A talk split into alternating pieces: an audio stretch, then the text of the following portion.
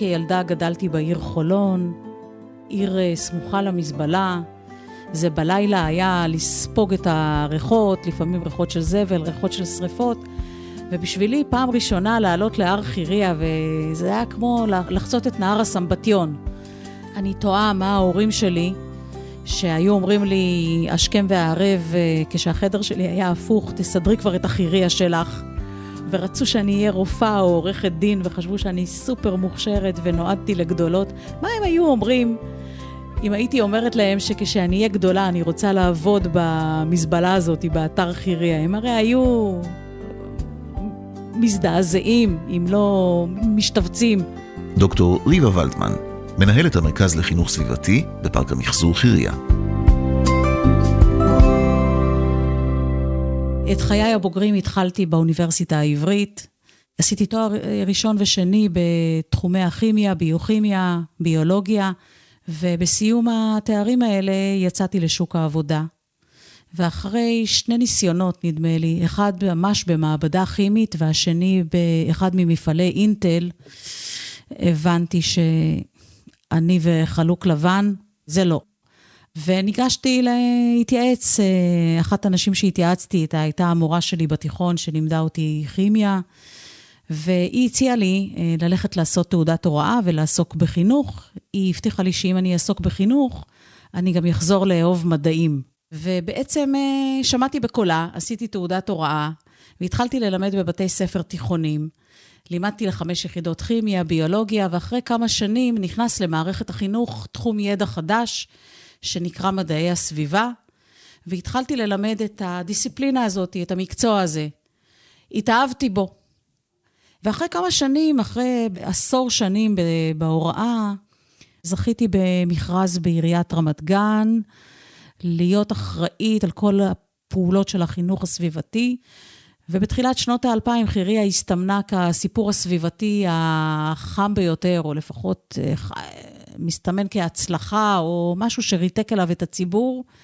וכל הווייב שהיה סביב הדבר הזה כבש אותי, ובאמת הובלתי הרבה שיתופי פעולה ופרויקטים חינוכיים וחיבורים לסיפור הזה של חיריה. ואחרי עשר שנים עברתי לעבוד בחיריה.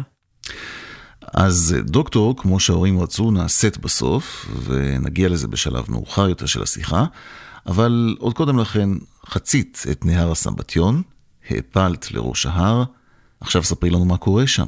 הרי מי שלא היה בחירייה, אין לו מושג מה קורה שם כיום. אז אתר חירייה, שהוא בשמו המלא פארק המחזור חירייה, משרת מטרופולין שבו חיים שני מיליון תושבים. ב-33 רשויות שמשתמשות בשירותים שלנו.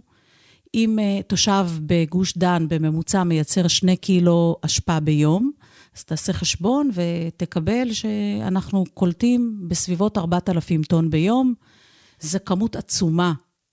אם פיל שוקל uh, חמישה טון, בין שלושה לחמישה טון, אז תחשוב שזה עדר של אלף פילים שמגיע כל יום לחירייה.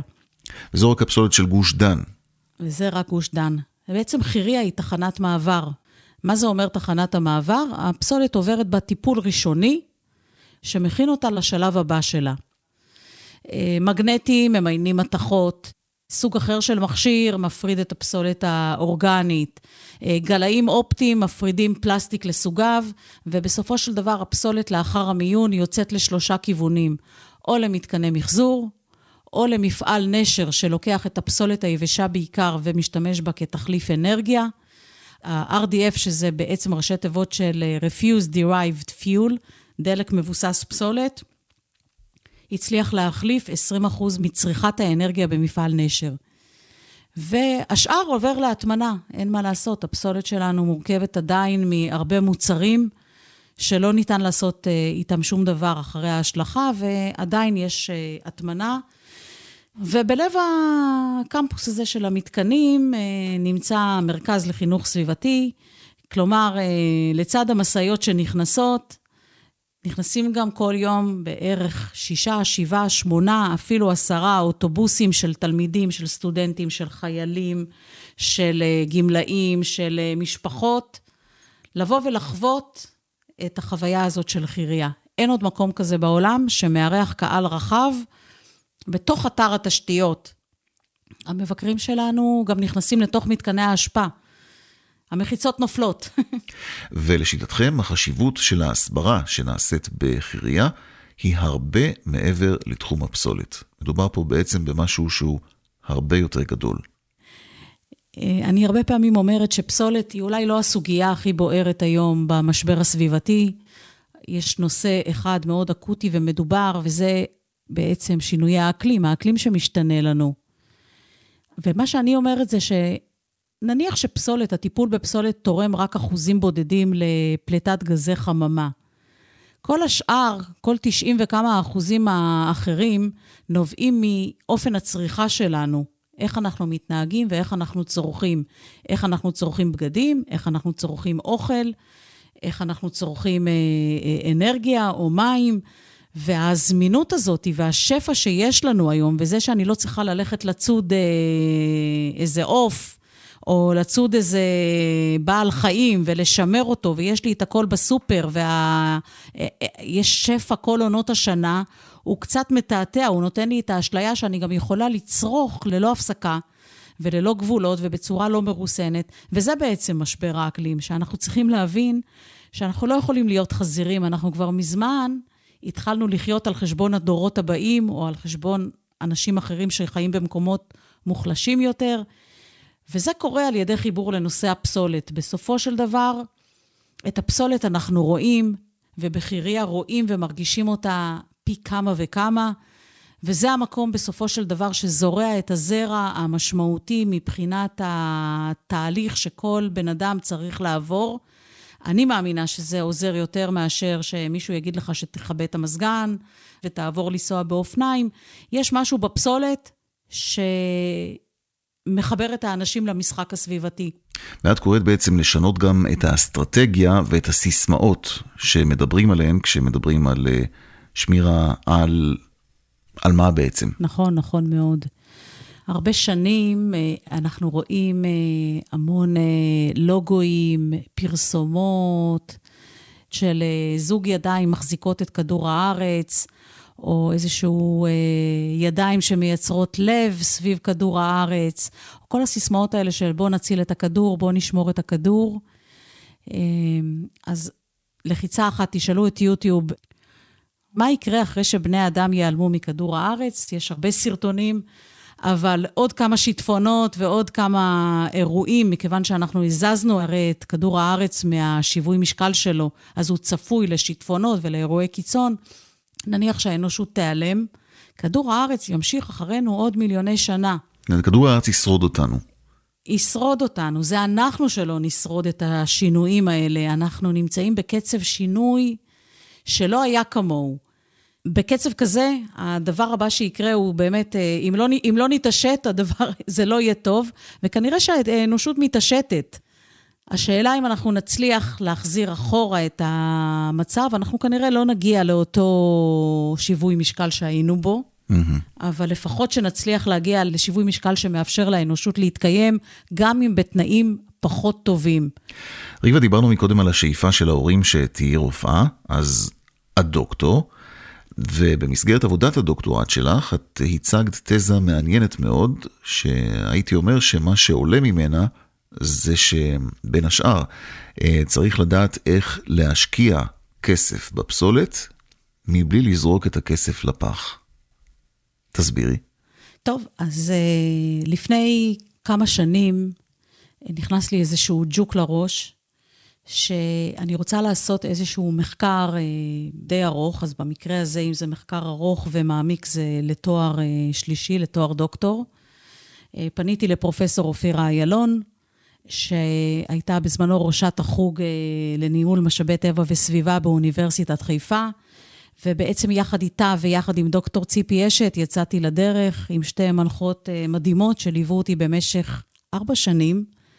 אה, כן, להיות אה, דוקטורית לזבל, אבל מה שעניין אותי בעיקר זה שני דברים. אחד זה מה קורה במפגש בין התושב או בין האזרח לפח שלו, מה מניע האדם לעשות את הדבר הנכון שהעירייה או המדינה מבקשת ממנו, ונניח להפריד פסולת.